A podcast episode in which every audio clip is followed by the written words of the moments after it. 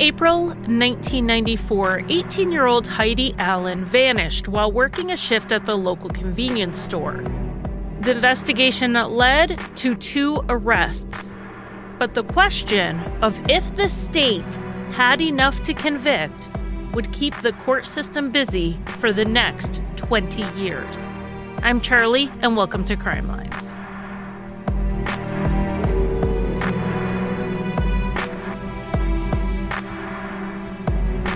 Welcome to Crime Lines, and welcome to this week's episode on a case suggested by Donna. Thank you, Donna, for sending this over so long ago that you're probably not even still listening. But if you are, thank you for hanging in there with me. This case is the disappearance of Heidi Allen from Oswego County, New York in 1994. But it's also about the prime suspects in the case. As occasionally happens, the accused got a lot of the press coverage over the last 26 years. Much of the information from this episode comes from the court documents because a few very kind souls uploaded a lot of them to Scribd. I get asked by a lot of people, maybe one of the most common questions I get, especially from people interested in starting their own true crime podcast, is where I get all of my information. And I would say that having a paid account on Scribd is totally worth it, as is my paid subscription to newspapers.com, which is where I can access these archives without flying across the country to go to everybody's library.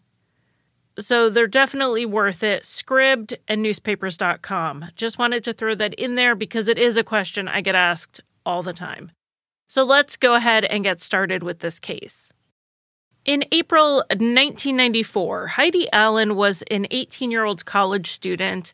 She was studying at the local community college, majoring in human services with a future plan of becoming a guidance counselor.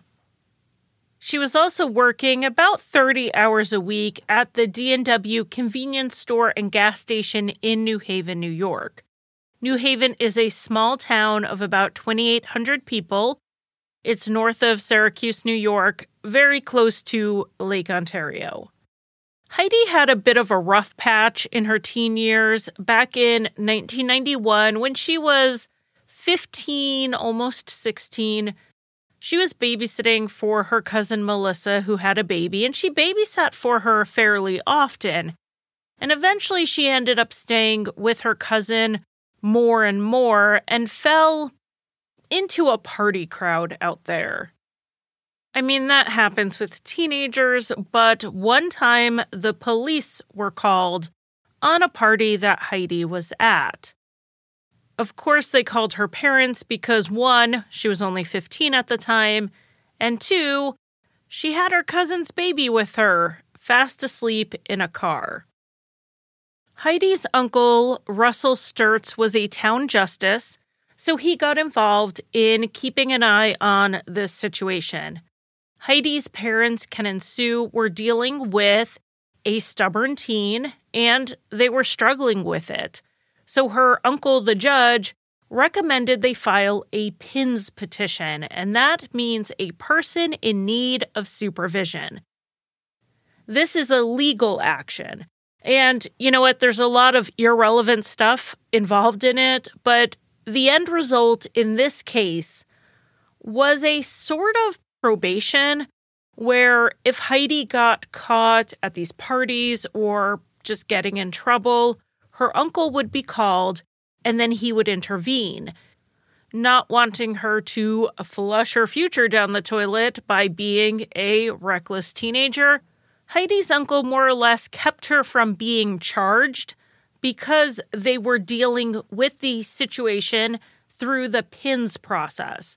And it sounds like I'm saying that he was bailing her out, sweeping it under the rug.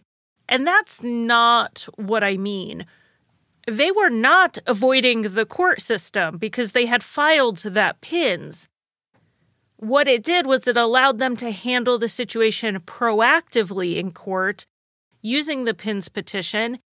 I won't sit here and pretend that him being a judge had nothing to do with it, but this was a legal option and they were using it.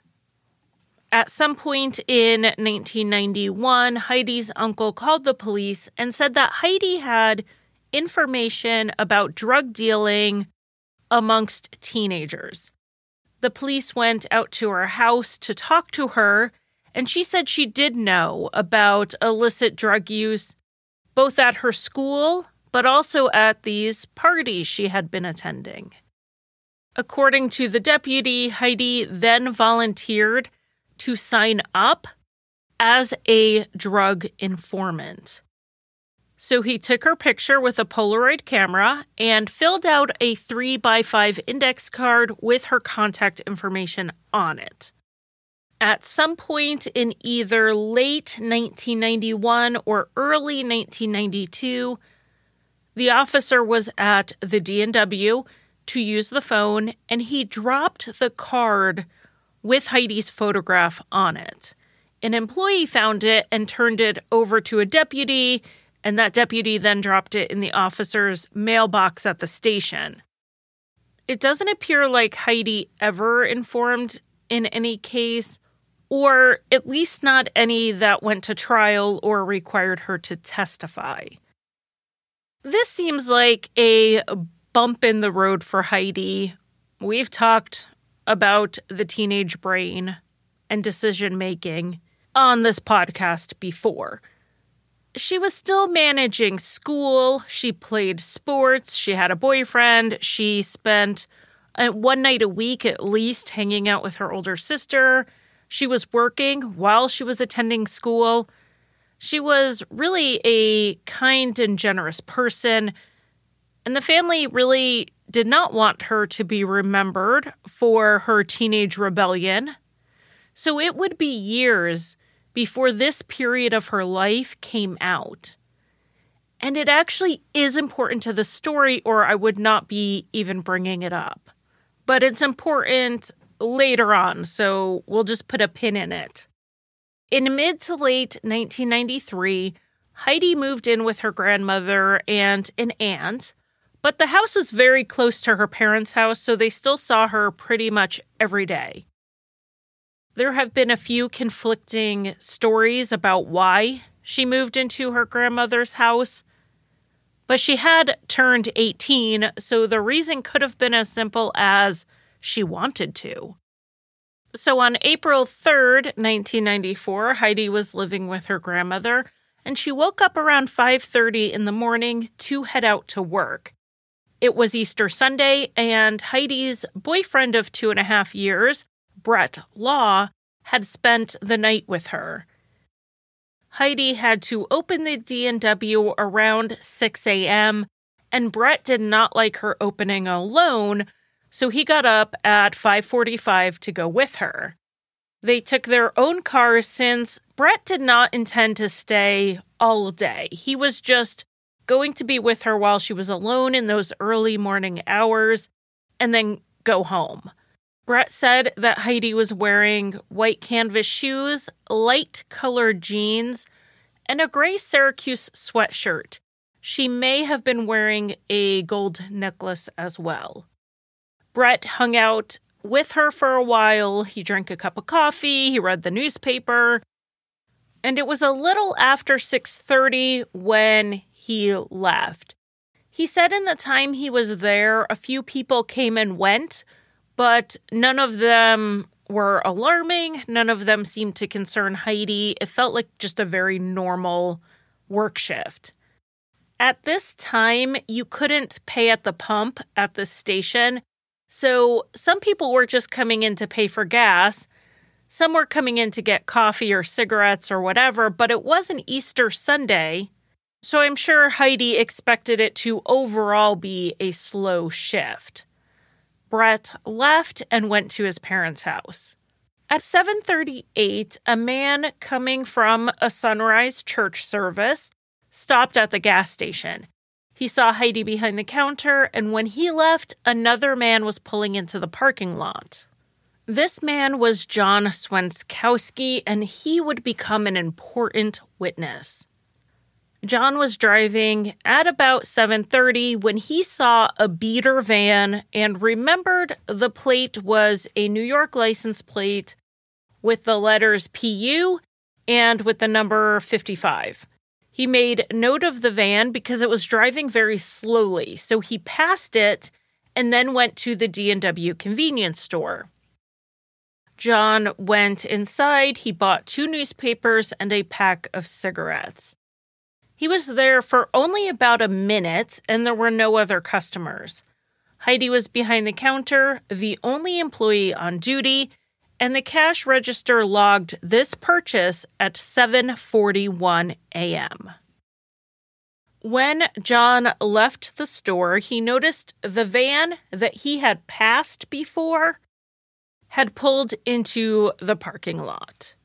John had to pass the van to get to his car, so he saw a man standing near the driver's door.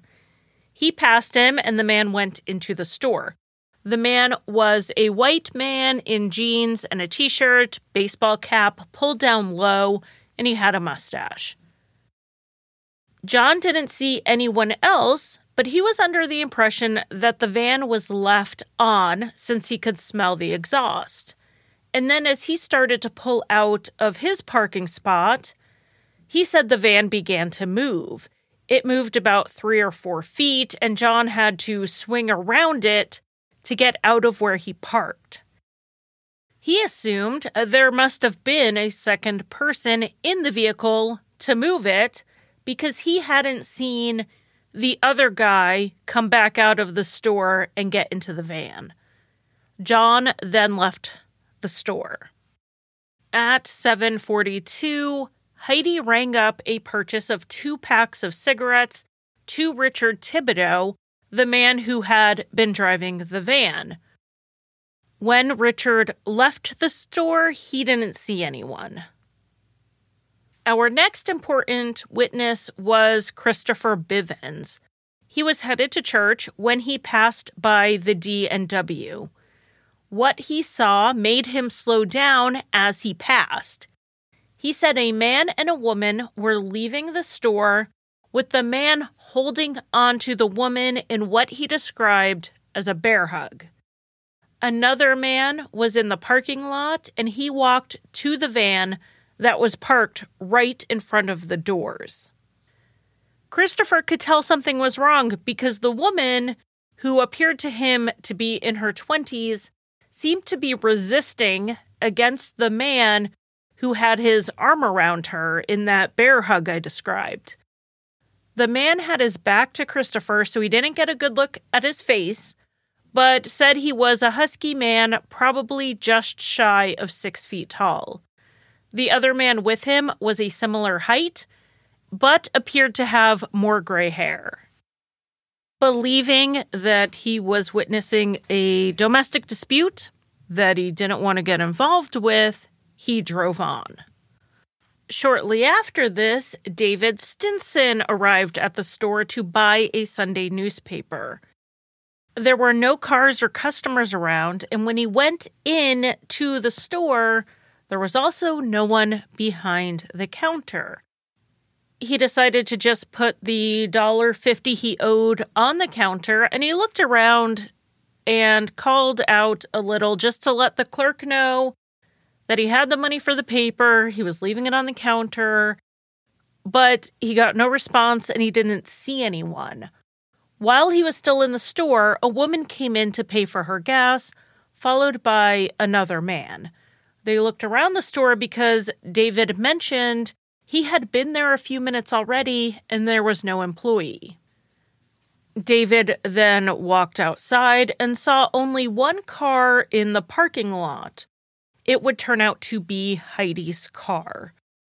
Then he saw a sheriff's vehicle pass by, so he flagged it down, and David told Deputy Curtis that the store was empty and it seemed odd. Curtis called it into dispatch as suspicious at 7:55 according to the incident card recorded by the dispatch officer. Curtis then entered the building. Inside the store, there was no sign of anything. No one was there, and there was no obvious struggle, no obvious robbery. There were keys on the counter near the register, and those would turn out to be Heidi's. Deputy Curtis then moved to the outside of the store, focusing on points of entry and exit. Except for the front doors that customers used, everything was locked and there were no signs of a forced entry. Curtis then called the owner of the store, Kristen Duell, and told her the lights were on, the door was open, customers were coming and going, but her employee was not there. So Kristen and her husband drove over to the store and they told Curtis that 18 year old Heidi Allen was on shift from 6 a.m. to 3 p.m. Normally, the store would be closed on the holiday so everyone could spend the day with their families. But if an employee volunteered to work a holiday shift, they would go ahead and open the store. Heidi wasn't meant to be on shift that day. Another employee had originally volunteered for it, but then had a conflict, so Heidi took it over. She really did not mind working on holidays. Deputy Curtis asked Kristen to check to see if anything was out of place, if it looked like anything had been stolen.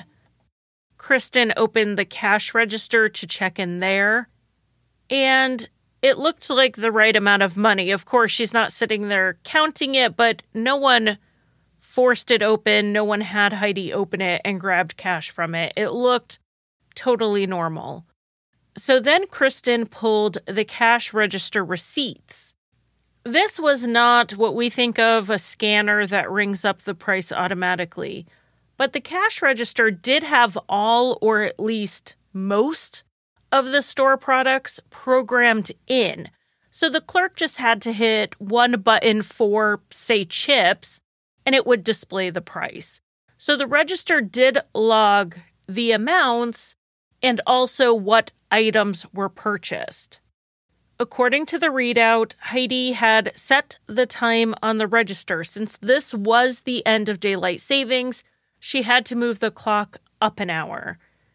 This showed that she arrived at 5:55.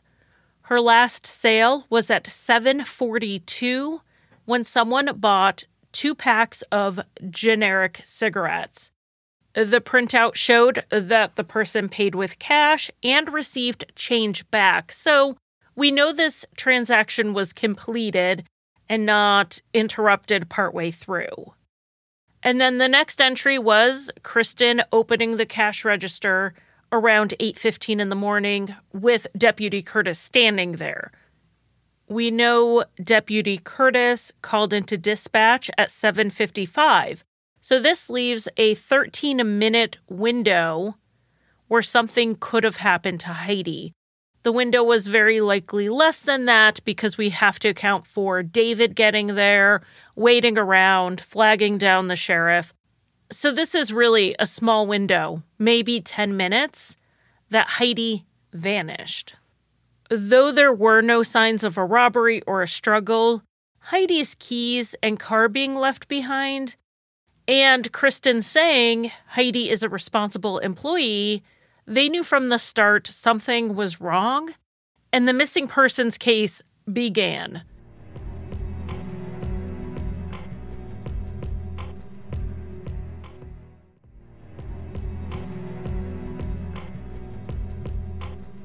A news bulletin went out on local channels that morning around 10:30. The police began getting phone calls from some of the witnesses that morning including Richard Thibodeau, a 48 year old construction worker. He is the one who made that last purchase that morning. When he saw the news broadcast, he was at his girlfriend's grandparents' house for Easter. From their house, he immediately called the sheriff's department to tell them that he had been there that morning and they said they would send a deputy out to the house to take his statement. After calling the sheriff, Richard called his sister and his brother to wish them a happy Easter, and he mentioned that the sheriff was coming over to talk to him because he had been at the D&W and he had seen on the news that the cashier had disappeared. The deputy came by, took Richard's statement, and left. This was certainly not the Easter anyone had planned, but it's amazing how quickly the police were on this and how quickly the community mobilized that day to start searching for Heidi. While the town of New Haven hadn't personally experienced anything like this before, unfortunately, the greater Syracuse area would be rocked by back to back disappearances. Eight months before Heidi went missing, 12 year old Sarah Ann Wood disappeared while out riding her bike in a town just an hour and a half from New Haven. 45 year old Lewis Lent confessed to kidnapping Sarah and told police where he left her body. So these searches for Heidi began at the same time police were already searching for Sarah in the area Lewis Lent pointed them to he wasn't very specific about exactly where he left Sarah's body, so there were some really wide searches for her. Some of Heidi's family members actually participated in those searches for Sarah. Unfortunately, her body has never been recovered. And then a month after Heidi's disappearance, four year old Kali Poulton was kidnapped from in front of her own home. It took two years for her body to be found, and a former neighbor was convicted in that case. But searches for Kali started while the searches for Heidi and Sarah continued. This is an incredibly stressful time for the entire community, for the upstate area of New York. But I'm telling you, it is just remarkable how many people turned out for these searches. Heidi's case alone involved over 1,000 volunteers searching 450 miles of roads and trails. They covered 50 square miles of terrain on foot and 25 miles of Lake Ontario's shoreline. And they found exactly nothing. Some of the searchers in this case were also witnesses, like Richard Thibodeau. On April 9th, six days after Heidi disappeared, Richard and his girlfriend Teresa went to the police command center to volunteer to help search. With them was Richard's brother Gary and his girlfriend, and Teresa's brother and his girlfriend. So this was quite the group. Richard's brother Gary started talking to Heidi's boyfriend Brett because they actually knew each other. They met about four or five months before this, and had seen each other several times over that time period. Gary's girlfriend Sharon and Brett's brother worked at the same hotel and restaurant called Beck's Hotel. And Gary even lived at the hotel in January and February of that year with Sharon. They were there for about six weeks while their house was being repaired after they had a major incident with their furnace. Brett was just frankly not a fan of Gary, who was 40 years old at this time. Brett told people Gary was obnoxious when he drank. So Brett would call his brother, who was working at the restaurant as a bartender, to ask if Gary was there before he came by sometimes. Gary had made a few comments to Brett about how attractive Heidi was, which made him uncomfortable because Heidi was only 18. Brett remembered Gary introduced his brother, Richard, when they were at the command center as his friend and said that the police had been talking to Richard since he was the last one to be in the store that morning before Heidi disappeared. Richard expressed his sympathies to Brett about how Heidi's disappearance was really a terrible thing, and then he walked away from the conversation and they went out searching. After they finished searching that day, the police asked Richard and Teresa to go to the sheriff's department, which they agreed to. They arrived around 4 p.m. after having dropped Gary and his girlfriend Sharon off at their house. The police interviewed Richard and Teresa for hours and asked if they could search Richard's van. And Richard agreed to it. They also went to the hospital around 11:30 that night so Richard could give blood and hair samples. He was fully cooperating. The authorities held on to the van until later the next day. They lucked out because the van had not been cleaned recently.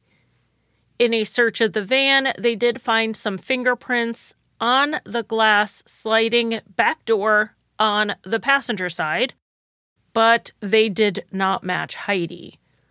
They vacuumed the inside of the van and sent the contents to the FBI along with Heidi's hairbrush to see if they could do some type of hair analysis. Nothing collected in the van matched Heidi's hair. So there was zero forensic evidence connecting Richard or his van to Heidi's abduction. What the police had was their suspicion because he was the last known person to see her.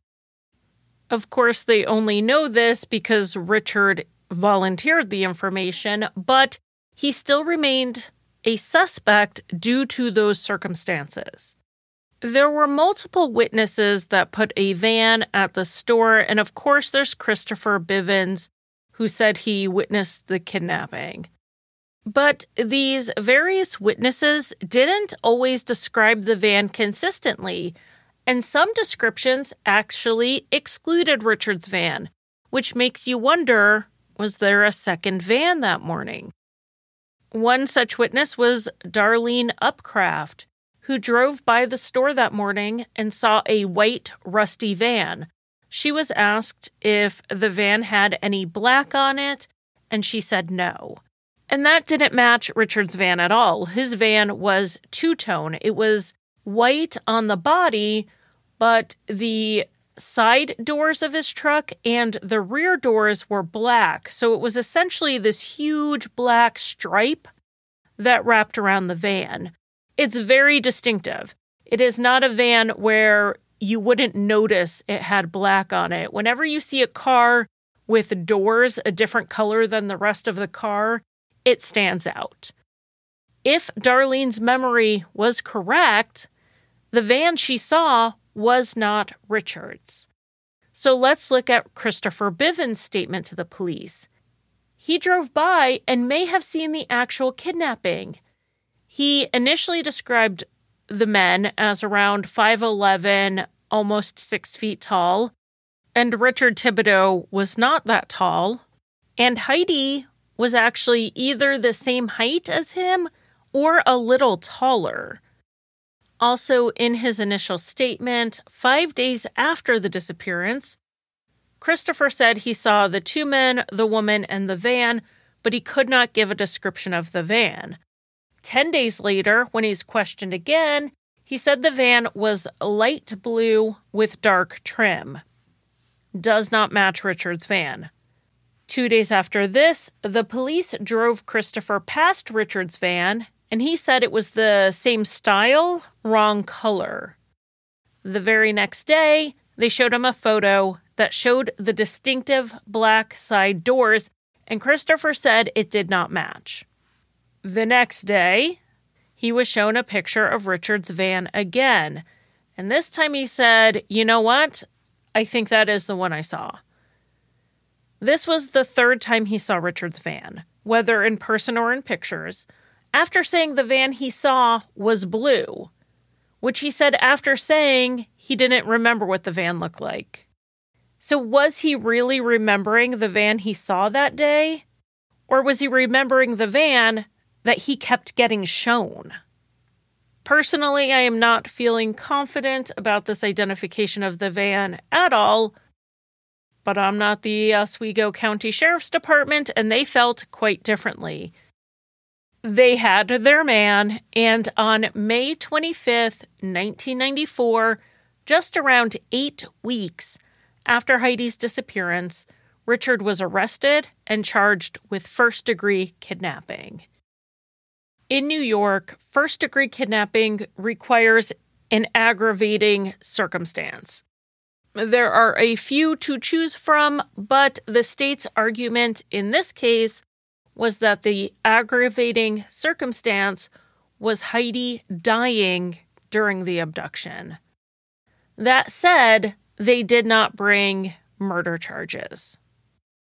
At the same time Richard was arrested, so was his brother Gary Thibodeau and Gary's girlfriend Sharon. They were not implicated in Heidi's kidnapping yet.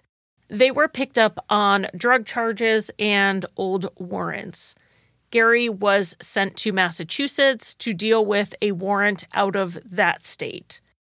Meanwhile, in New York, Richard made bond and he was out pending trial. Heidi's father, Ken, was infuriated that Richard was out, and he went to his house and fired a shot on June 18th. He ended up being arrested for misdemeanor menacing. Around the same time, with Richard charged in the kidnapping and Gary in Massachusetts serving time for that warrant in June 1994, Another witness came forward, Nancy Fabian. The police had released a photograph of Richard's van and were asking anyone who saw anything on Easter to come forward. Nancy said that she and her family were heading to her sister's house on Easter morning. Like everyone else in the story, she knew what time it was because they had to change their clocks ahead when they got into the car. It was 7:12 when they left their home. When she got to Mexico, New York, an old van came up behind her very quickly. She was at an intersection about 10 minutes from the convenience store, and the van came from the direction of the store. Nancy paid a lot of attention to this van because it came up right on her bumper and it was making her nervous especially because then it started swerving. Because the van swerved, she did get to see the side of it, and she said it was a light blue van with a dark stripe down the side. Now, the dark stripe is what those black door panels on Richard's van looked like. And really, the difference between light blue and white on a hazy day, that may have been why she thought it was blue. In her mirror, Nancy was able to steal some glances at the driver. He was a scruffy looking white man, but that wasn't what she thought was odd. She said he was reaching behind his seat like he was pushing something down in the back. Her thought was he must have a dog in the cargo area of the van and was trying to get it to lie down. She said that at one point, he turned around pretty much all the way while he was driving, and this caused him to swerve widely. She did not see a second person in the car, but she did identify Richard's van as the one she saw. But police have Christopher's statement that two men were involved, and they believed that the second man, the one helping Richard, was his brother, Gary Thibodeau. So they decided to charge him. Gary was arrested on July 23rd, 1994, and charged with first degree kidnapping. A full search of his house and property turned up the exact same things they found in Richard's van which was nothing. Rumors started going around town that Heidi had been a drug informant against Gary Thibodeau, but that piece of gossip was shut down pretty quickly by the police. This is interesting because at this point, The fact that Heidi signed up as an informant two and a half years before her disappearance had not come out yet. It wouldn't come out for years. But a rumor about it was clearly going around, and to the extent that the police denied it in the media at the time. What police did say led to Gary's arrest was the information of two jailhouse informants. After Gary's arrest on that Massachusetts warrant, he spent about 60 days locked up down there. While there, he befriended two men, Robert Baldassaro and James McDonald.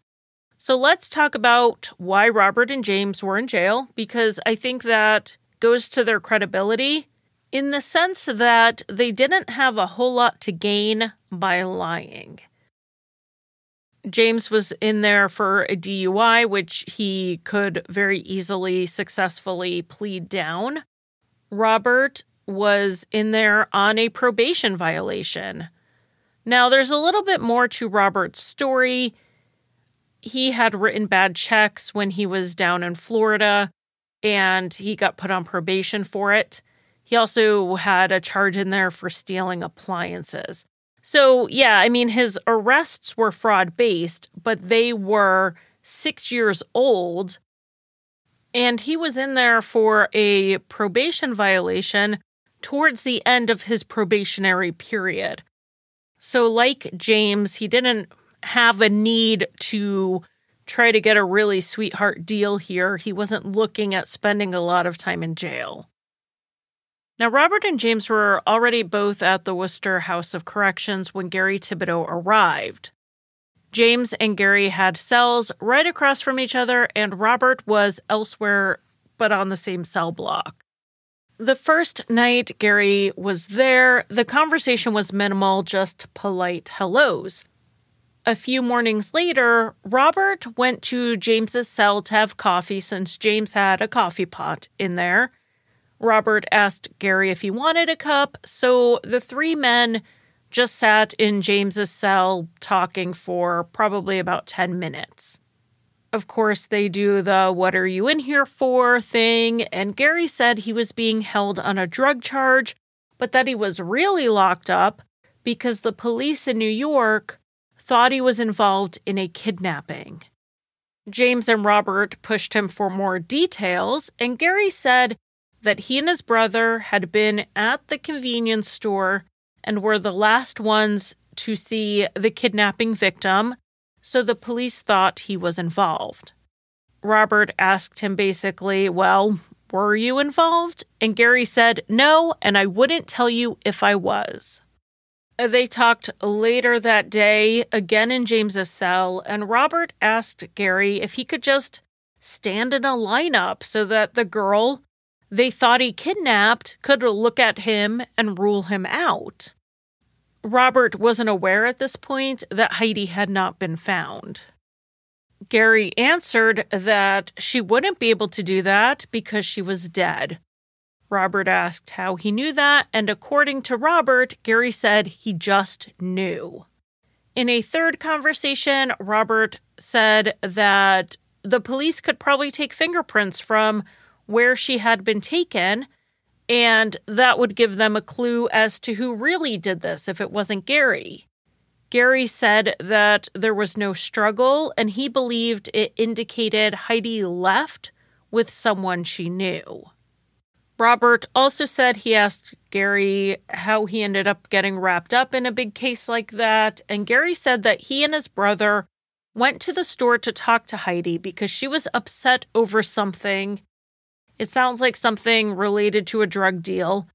And they wanted to straighten out whatever it was she was upset about. Gary said they all got into the van and drove to the woods near his house and talked to Heidi. Of course, he's not giving Robert her name in this conversation.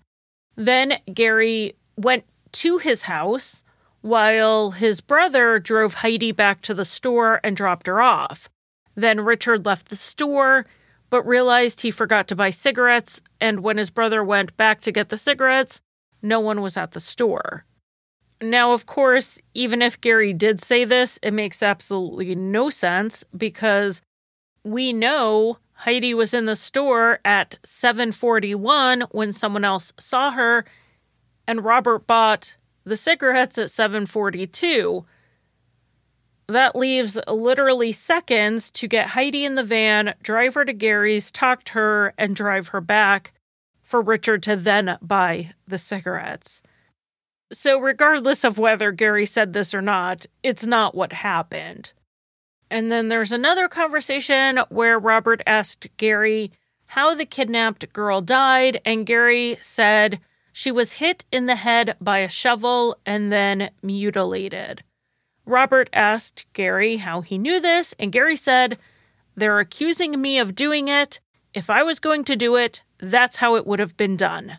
And then Gary walked away. Now, there were other conversations where Gary was upset because the police were messing with him. And one time he mentioned the police had found his old furnace. When he and Sharon had to replace that old furnace with a new one, they put the old one out in the yard and they just used it to burn trash and yard waste. The police did search it and they did find bones and charred cloth. According to Robert, Gary said he had burned chicken bones and an old rug in there. And then he asked Robert if he did burn someone in a furnace, let's just say, would the police be able to tell? And Robert told him, yeah, the teeth wouldn't have burned. And the police did find bone fragments in the furnace, but they back up Gary's story that they were chicken bones because these did turn out to be animal bones. Robert said that the day Gary was released from jail, he told Robert to stay quiet about what he said. And then Robert was sent to Florida in early July to return there for the probation violation. Three weeks later, he talked to two officers from Oswego County about what Gary had told him. He said he didn't call them because he didn't want to get involved and he wasn't sure how much stock to put into what Gary said anyway, since there was no real admission of guilt. James's recounting of the conversations that happened were similar, except he said that Gary admitted his shovel was used to kill Heidi and described it as a folding metal army shovel.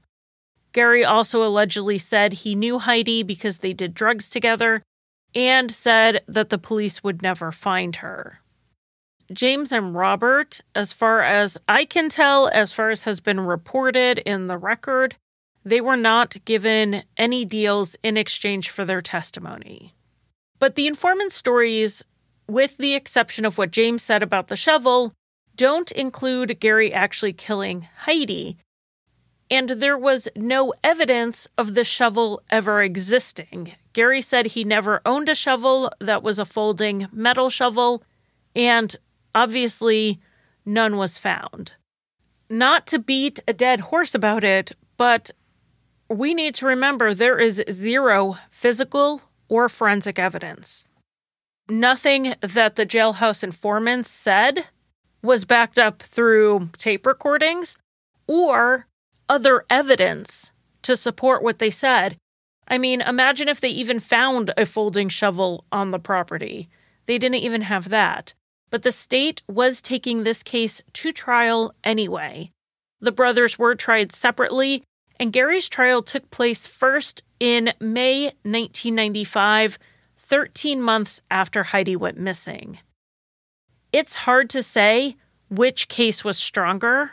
With Gary, they had the jailhouse informants, but Richard was the only one of the two brothers they could 100% put at the crime scene that morning. It's a toss up on which case was stronger. Gary's defense definitely took advantage of the lack of witnesses to put him at the scene. Gary claimed he was home on Easter morning and he never even saw Richard that day.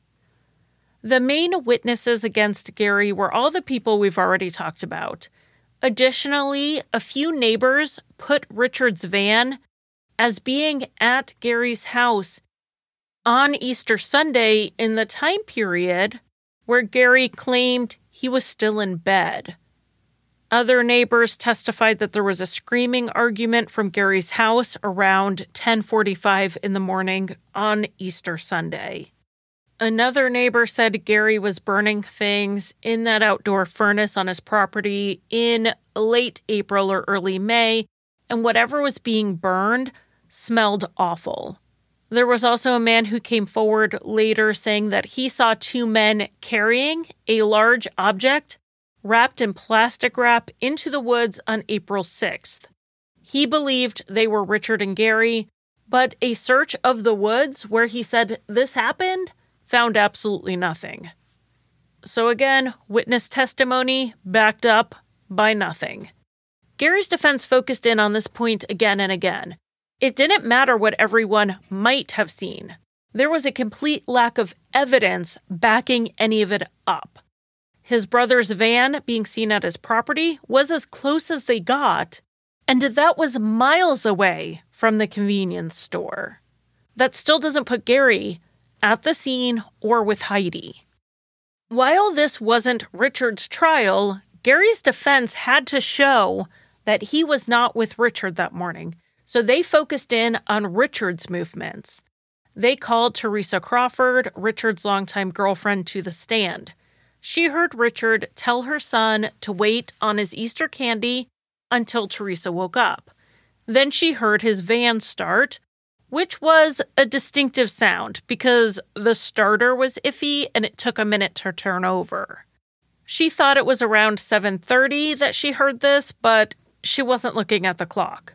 He was back by 7:50 with his two packs of cigarettes. Teresa said they got ready and left to go to her grandparents' house for Easter. They passed the convenience store after 8:30 and noticed a patrol car and yellow tape. They had a quick conversation wondering what was going on as they passed by. Then they arrived at her grandparents' house by around 9 a.m. While they were there, a news flash came on about Heidi's disappearance, and they openly talked about seeing the patrol car and the police tape. Richard then called the sheriff's department, and a deputy came to the house about half an hour later to talk to Richard about being in the store.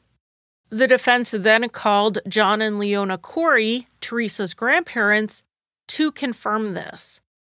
They were shaky on their timeline on whether Richard was there at 9 or more like 10, but the point was that Richard was alibied by Teresa from 7:55 until they got to her grandparents' house and they could alibi him after that.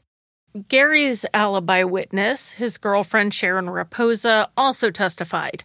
She testified that they were woken up by Richard's phone call which she put at 10 or 10:30, but we know it was after 10:30. And Richard told them that someone went missing from the convenience store and he was going to talk to the sheriff about it. Richard did not mention Heidi's name on this phone call. Gary and Sharon then stayed at the house all day, and she said Richard never came by.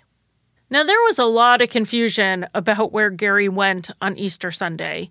The DA claimed that Gary and Sharon left immediately for Massachusetts, immediately after Heidi's disappearance, and they didn't come back until April 5th or 6th. This would look a little suspicious. Now, Sharon says this wasn't true. They didn't go to Massachusetts. The DA ended up bringing Sharon up on perjury charges over this, but she was acquitted. She had a bunch of witnesses and proof that she was in New York for at least one or two of those days, they were saying she was in Massachusetts. The idea was to show that Gary left town immediately to try to get away from whatever investigation was going to come from Richard calling the police to give a statement.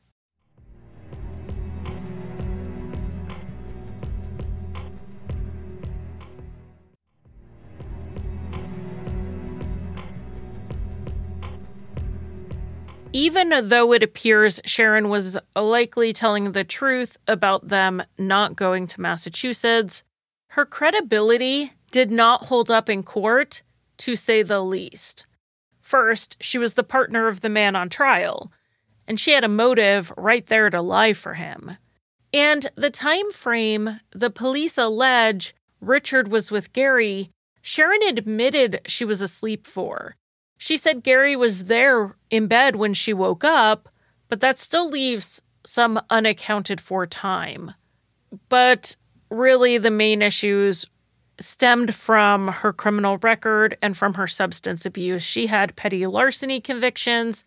She was accused of welfare fraud for lying about assets and property on her application form. So the cross examination of Sharon was swift and I can't imagine the jury put much weight into what she said. Gary decided to take the stand on his own behalf. He went over much of what we've already talked about, and he said those who saw Richard's van at his house on Easter Sunday were simply mixing up which day they saw the van. As for what he allegedly told his jailhouse friends, Gary denied some of it straight out and then in other cases, he denied the spin they put on it. Gary said anything he knew about the case, like how there was no struggle, was because of the newspapers. That fact had been published. Gary denied ever saying he and Heidi had a problem with each other or that they did drugs together or that he went to the convenience store with his brother that morning. Gary admitted that he told them that Heidi Allen would never be found, but that wasn't the end of his sentence. He said she wouldn't be found in his furnace because she wasn't in there. He never said anything to them about hitting Heidi with a shovel, and the only time a shovel came up in conversation was when they were watching TV. This is 1994. OJ had been arrested for killing Nicole Brown and Ron Goldman. A shovel had been found in the back of that Bronco that he was in during the low speed chase. That's how a shovel came up in conversation. He didn't say anything about hitting Heidi with a shovel, and he didn't even own a shovel like what was described. Another part of Gary's defense was that he was permanently disabled after a work accident years before, and he wouldn't have had the physical ability to kidnap someone like Heidi, who was around like 5'10, 5'11, and was athletic. But then he was forced to admit on cross examination that one of the times the police talked to him, he was actively helping someone rip down a porch. The year before, he recited his own house, which included carrying the siding and the boards. In short, the state is saying he's just not as physically limited as he was claiming.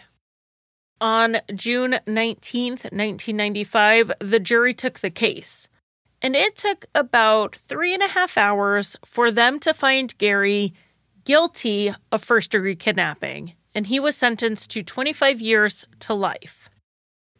Two days after the verdict, the company guaranteeing Richard's bond pulled out of the deal and he was taken back into custody.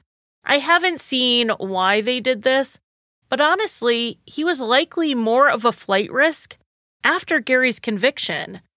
The state had more direct evidence against Richard, so he had no reason to believe his trial would go any differently. I can think of a lot of people who would rather take their chances on the run than with odds like this. In September 1995, Richard went on trial, and with the exception of the jailhouse informants, most of the witnesses were the same. It's interesting that they didn't try them together with different juries since so much of it was a repeat. We saw that in the John Giuca trial where each defendant had their own jury. And when the evidence only pertained to the other defendant, their jury left the room. that made it a little bit easier to get all these people testifying. But that's not what they did here. They completely separated the cases. Richard's defense, unlike Gary's, managed to land a few important points. One, the timeline did not work. The really limited time Richard was known to be at the D&W, seen driving, and then his van being at his brother's house was simply impossible. He could not have made it. He also had an alibi witness for April 6th, the day a man allegedly saw him and Gary carry a plastic wrapped object into the woods. His lawyer then called five witnesses who said they saw his van at his house and at his girlfriend's grandparents' house, all at the times that would have made it impossible for him to also have been at his brother's house. Richard, like his brother, took the stand in his own defense. He testified that he bought the cigarettes and he left while Heidi was still there and she was fine and he didn't see anyone. That's all there was to it. He did everything the police asked of him and even more. He helped search for Heidi. He put her missing poster in the window of his van.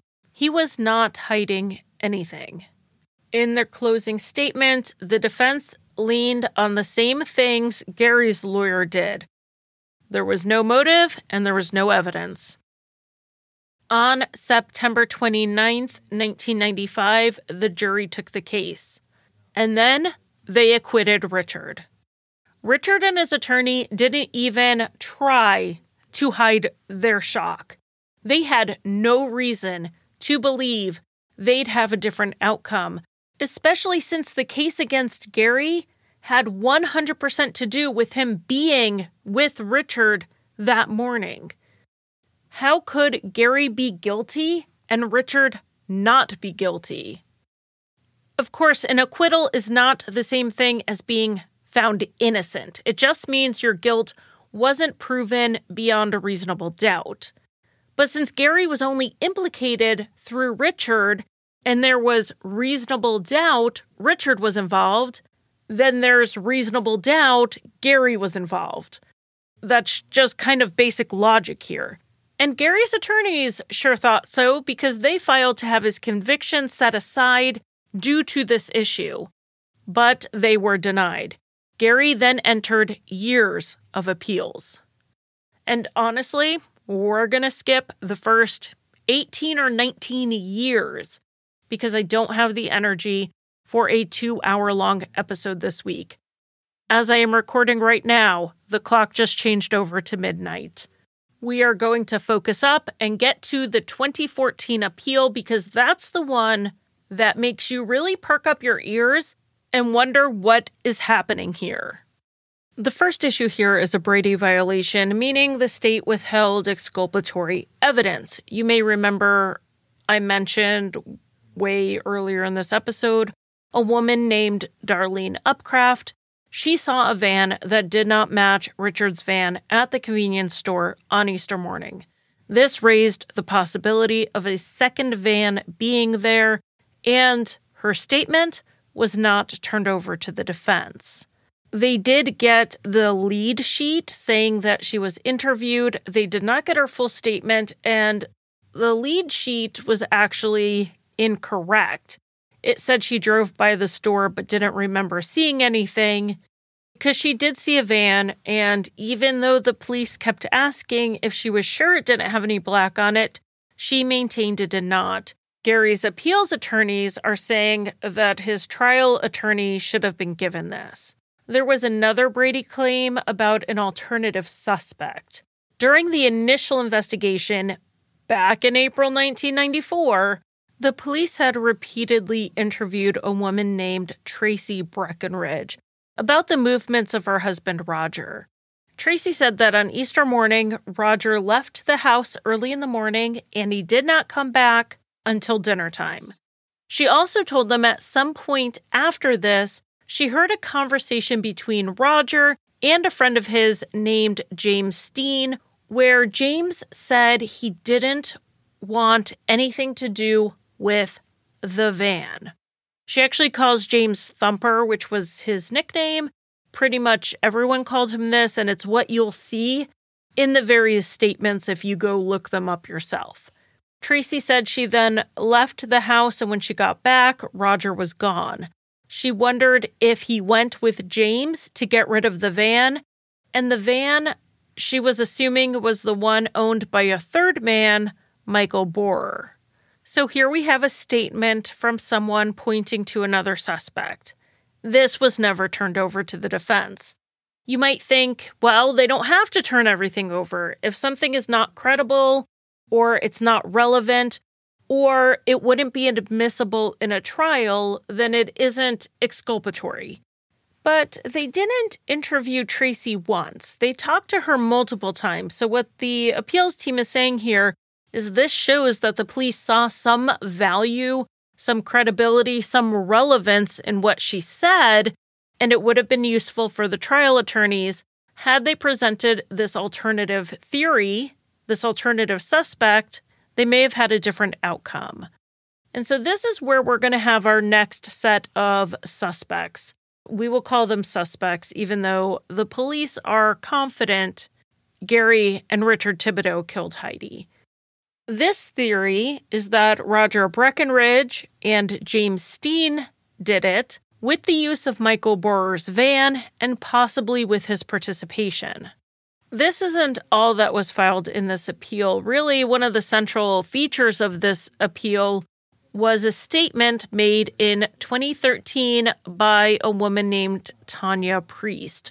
She said that in 2006, she was hanging out with James Steen at his house with his then girlfriend and future wife, Victoria West, when a news story about Heidi's case came on the television. She or someone else asked if Thibodeau didn't do it, who did? And James asked if they really wanted to know.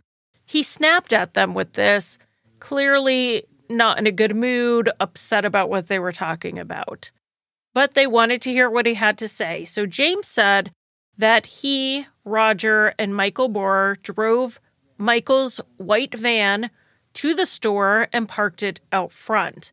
Michael stayed in the van while Roger went through the front door. While he had Heidi distracted, James entered the side door and grabbed her. They then dragged her to the van, and this would make James and Roger the two men Christopher Bivens saw as he drove by. James said they then took Heidi to Roger's house where Jennifer Westcott was. Now, Roger was married to his wife Tracy, but Jennifer was his girlfriend. He eventually left the state with Jennifer at some point after this, and he and Tracy divorced. Well, James said that Jennifer was upset that they brought Heidi there and they took her out to the garage and beat her to death.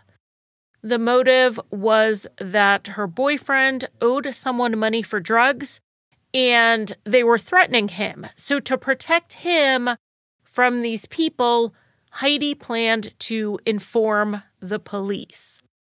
James said they then took Heidi's body to a cabin in the woods, cut her up, and put her in the floorboards.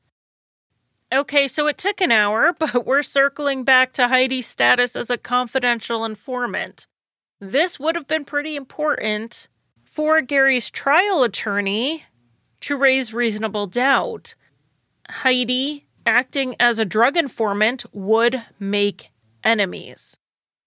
And it would be fair to believe that this was not a secret because that deputy had dropped her photo and the card with her information.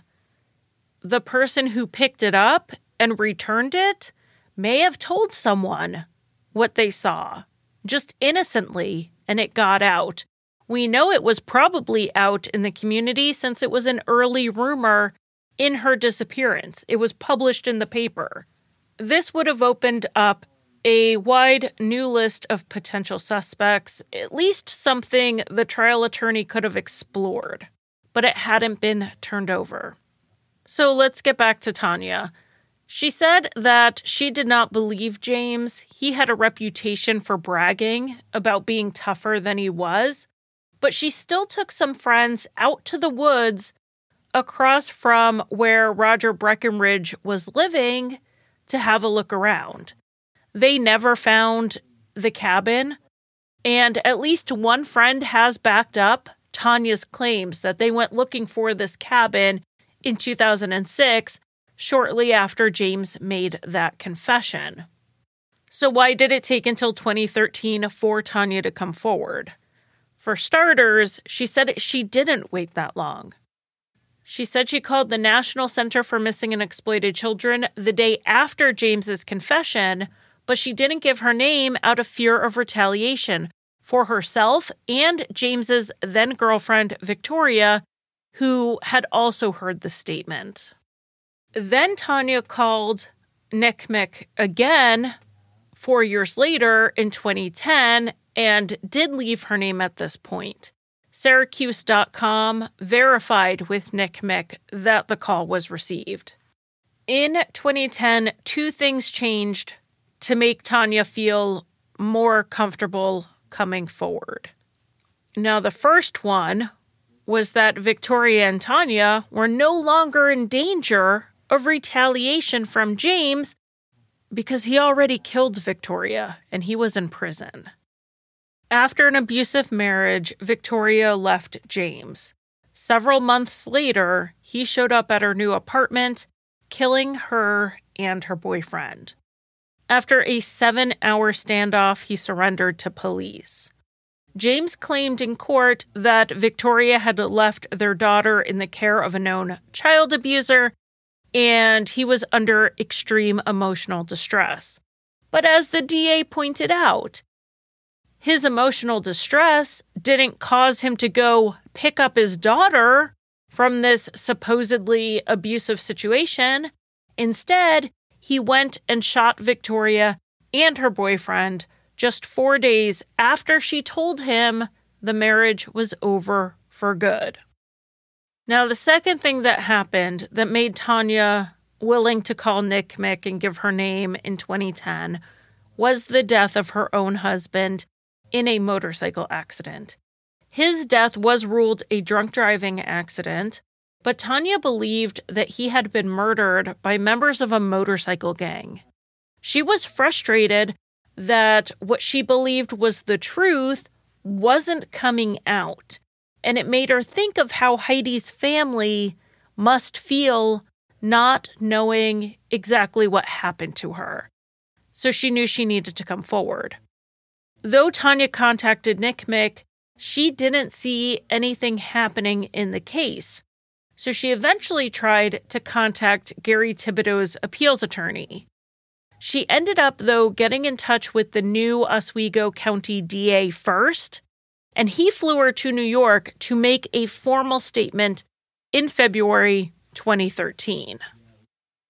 One of the things the police had Tanya do was make a phone call to Jennifer Westcott shortly after making her formal statement. Jennifer being Roger's then girlfriend, who allegedly saw Heidi with the men the day she was killed. So, would Jennifer back up what Tanya was saying? On the call, which was recorded, Tanya mentioned the things she knew about the murder of Heidi, and Jennifer agreed with her, but it was largely a passive agreement. It was a lot of just saying, uh huh, to what Tanya said. She did contradict her a little bit, though. Tanya mentioned the three men showing up with Heidi, and Jennifer said yes, but she said Heidi stayed in the van. Tanya said James said that they brought her to the garage to kill her, and Jennifer said she didn't know about that. She didn't know anything about Heidi being killed. So, based on this phone call, Jennifer really couldn't back up what Tanya said. In 2014, the police did search the area where Tanya said James said Heidi's body was first taken to a small cabin. They found a fallen down structure on that property, but the deputy said it was more the size of a shed rather than a cabin. But they did search it with dogs and nothing was found.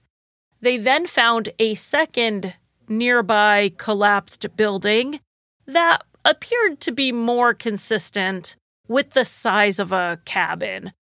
And they did find a bone there, but it was determined to be an animal bone. So the DA was exploring Tanya's story. In the end, he couldn't really find anything to back it up. And he did have a few reasons why he didn't think Tanya's story was necessarily credible. But the main thing is there wasn't evidence for it. But of course, Gary's appeals team is all in with this story. They found other witnesses who claimed James Steen and or Roger Breckenridge bragged to them about killing Heidi and then scrapping Michael's van with Heidi's body in it. The men did work at a scrapyard, and Michael did get rid of his van around the time Heidi went missing, which is interesting, circumstantially speaking, of course. Once again, we're left with no actual proof. The three men have, of course, denied involvement in Heidi's disappearance, and they've also denied telling people that they were involved. We need to talk a little bit about Michael Bohrer here because he didn't act like James and Roger did, which was to basically move on with their lives, only mentioning Heidi here and there. Michael inserted himself into this investigation by actually investigating the case. And he admitted he became somewhat obsessed with finding out what happened to Heidi and over the years, I have to say, he crossed some lines. He went to Richard Thibodeau's house and identified himself as a private investigator hired by Heidi Allen's family. So, thinking this was true, they talked to him. Except he wasn't hired by anyone. He had gone to the Allens' house and they called the cops on him. So he was acting on his own. In September 1996, a bit over a year after Gary's conviction, Michael showed up on the prison visit log. He actually went to the prison to interview Gary. He identified his relationship on the forum as friend. Michael said he just wanted to get to the bottom of things and see if the Thibodeau brothers were guilty or innocent. These don't seem like the actions of a guilty man. The state had their conviction. They weren't worried about Michael Bohrer or any of his friends, not in the least. So, why was he doing all of these things that could get him put on their radar? But here's another odd piece that we have to get in here in relation to Michael. Within days of Heidi going missing, her cousin Melissa was at the bar talking to her sister, and Michael Bohrer was there. He started asking questions about Heidi's disappearance. Melissa mentioned a bracelet she gave Heidi for graduation that had Heidi's name engraved on it. The family hadn't found it, and Melissa wondered if Heidi was wearing it the day she went missing. Michael later consulted psychics as part of his investigation, and in his notes, he wrote that a psychic said that Heidi hid a bracelet behind the seat of a vehicle, so if it was found, her family would know she had been there. Michael knew about the bracelet, and he could have possibly fed this detail to the psychic and the psychic then turned it into a story. But we also know that police sometimes take psychic tips seriously because they believe the person may be using the psychic as a shield for giving them information that they know for a fact.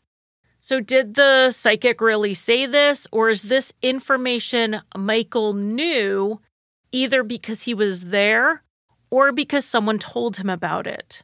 Now, if the bracelet only comes up because it's in notes from a psychic, I would have glanced right on over it. But this piece of jewelry was found. It wasn't found in a van, it wasn't found in a vehicle. Sometime around the 10 year mark of Heidi going missing, Melissa checked her mail and found a white envelope with the bracelet in it. Fast forward to 2013, and the police are interviewing the three men in relation to Tanya's statement against them.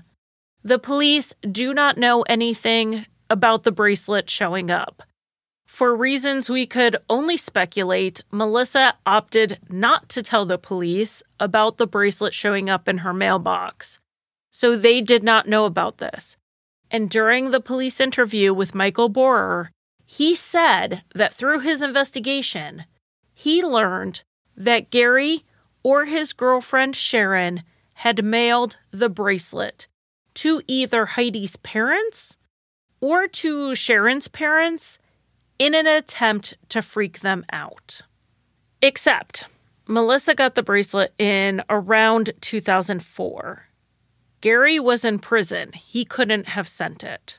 So you might think it must be Sharon. Sharon died in 1997 during surgery. Neither of them could have mailed that bracelet. It's a mystery to this day where the bracelet was found, who sent it to Melissa, why they sent it. And I have another question that maybe the police know the answer and I just don't see it anywhere. I want to know how Michael Bohrer knew the bracelet had been sent to someone. Even if he had who received it wrong, he knew it had been sent. And I'm wondering where he heard that. Now, it seems that someone who was involved in the murder and knew what happened would have kept his head down, not showing up on everyone's doorstep like this, not hiring psychics. But one of Michael's former employees testified at the appeals hearing that Michael used to threaten employees, saying he would do to them what he did to Heidi. The employee was just 16 when she worked for him, so she didn't say anything. She was too nervous, and instead, she just quit the job. I haven't seen a lot of backup to her claim that he did this. And if he did this to multiple employees, I would expect to see some, but not everybody wants to get involved. People move on, they move away. She may be the only one willing to come forward. We don't know. Other evidence that was presented in this appeal was that of cadaver dogs.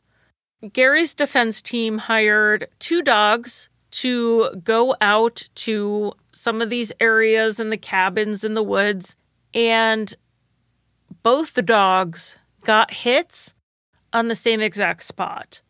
These were two different dogs, months apart, and my understanding is with two different handlers. However, whatever they were indicating, whatever was there, it wasn't enough physically left there to prove one way or the other what it was. They didn't find anything. Having two dogs indicate in the same spot months apart is definitely persuasive that there was something there, but there's no way to know that it was something related to Heidi's disappearance. In all, throughout this process, 14 witnesses came forward with some sort of statement to implicate James, Roger, and or Michael, including another man who claimed that he also saw the kidnapping in progress and he saw James Steen punch Heidi. But he didn't come forward until 2014. He said that he was driving by the store. He saw the van, he saw the men, and he saw one of them punch a woman.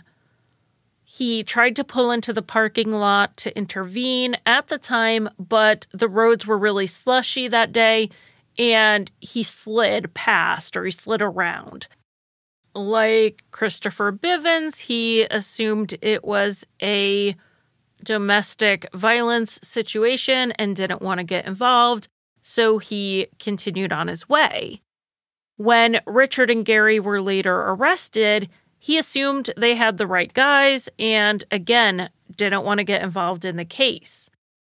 But then he saw James Steen's photograph in the paper in 2014 following Tanya's statements, and the man recognized James as the person he saw that day punching a woman. And his wife or longtime girlfriend had confirmed he did talk about what he saw that day over the years. So it's not like this came out of nowhere, was some repressed memory. He had discussed it before. That said, I wouldn't hang my hat on this witness identification.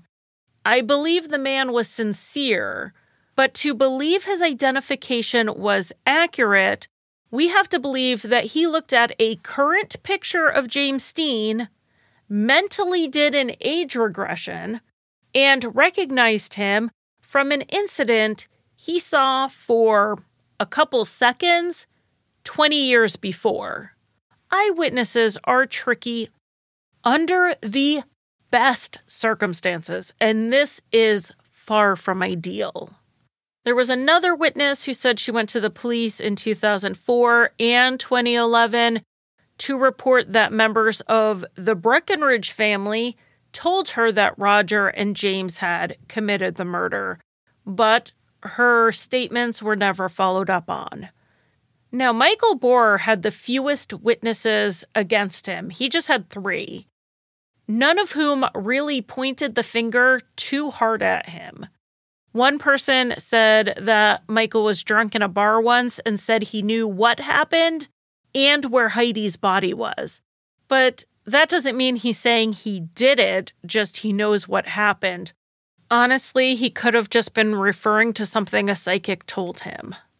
Another witness was his ex employee who said that he had threatened her, that he would do what he did to Heidi.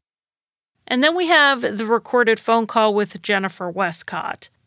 She sort of put him with James, Roger, and Heidi in that phone call, but not entirely. So, what happened is Tanya mentioned Michael's name in a rather long statement about what James had told her. And Jennifer doesn't necessarily agree with it. She doesn't say, yes, that's what happened. She simply doesn't contradict it. And again, Michael's name was one thing in a big block of speech. From the transcript I saw of the call, Michael never came up again in the conversation, and Jennifer never talked about him individually.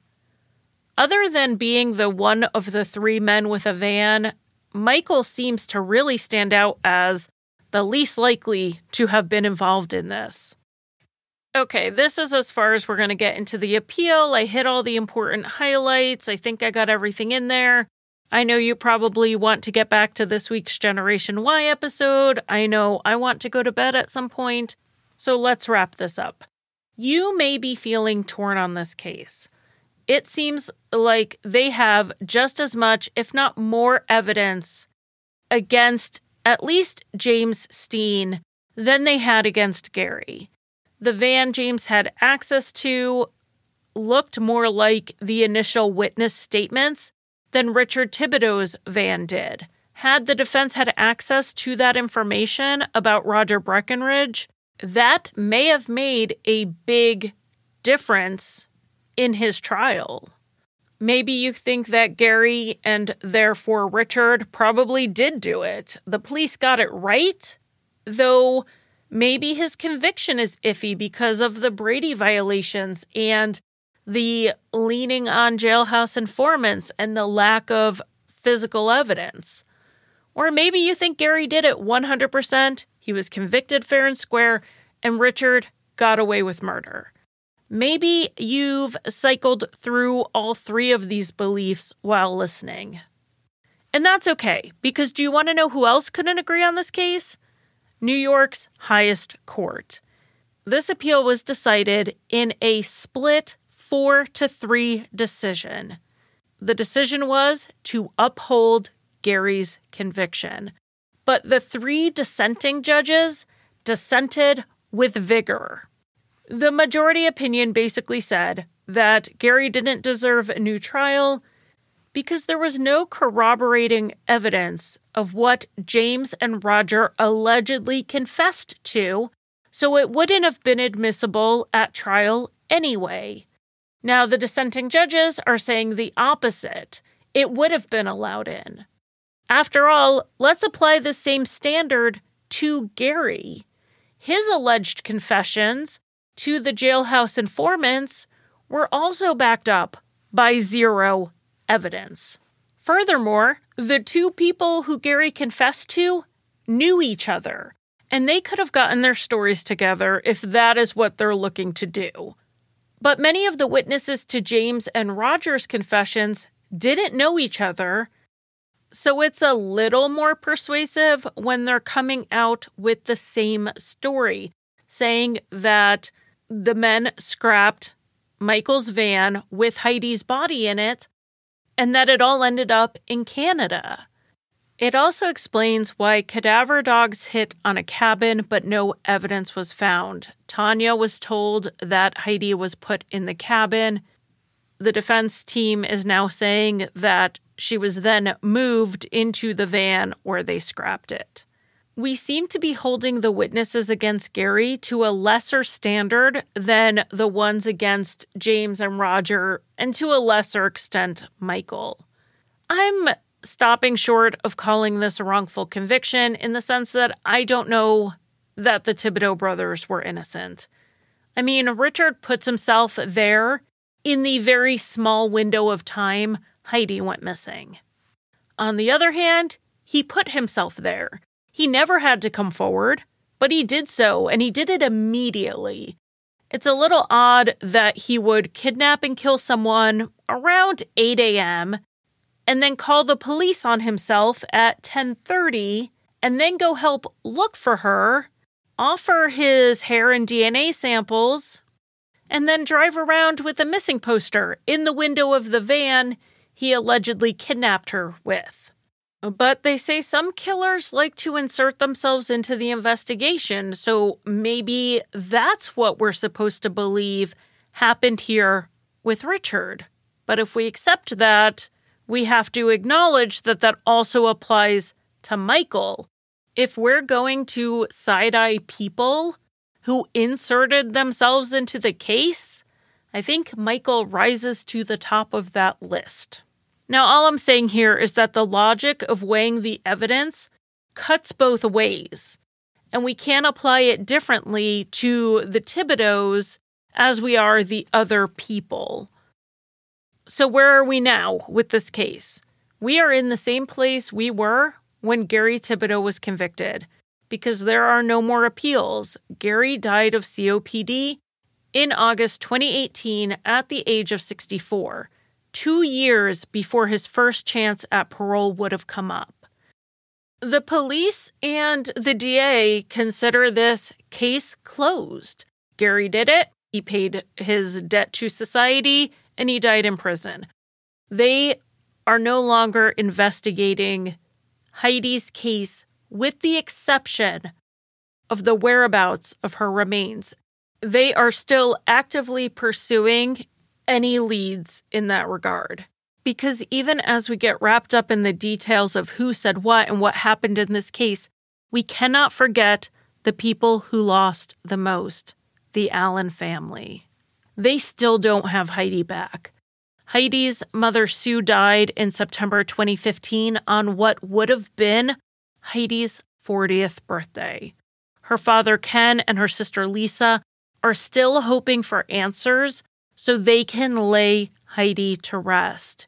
If you have any information on this case or the possible whereabouts of Heidi Allen, you can call the Oswego County Sheriff's Department at 1 800 724 8477.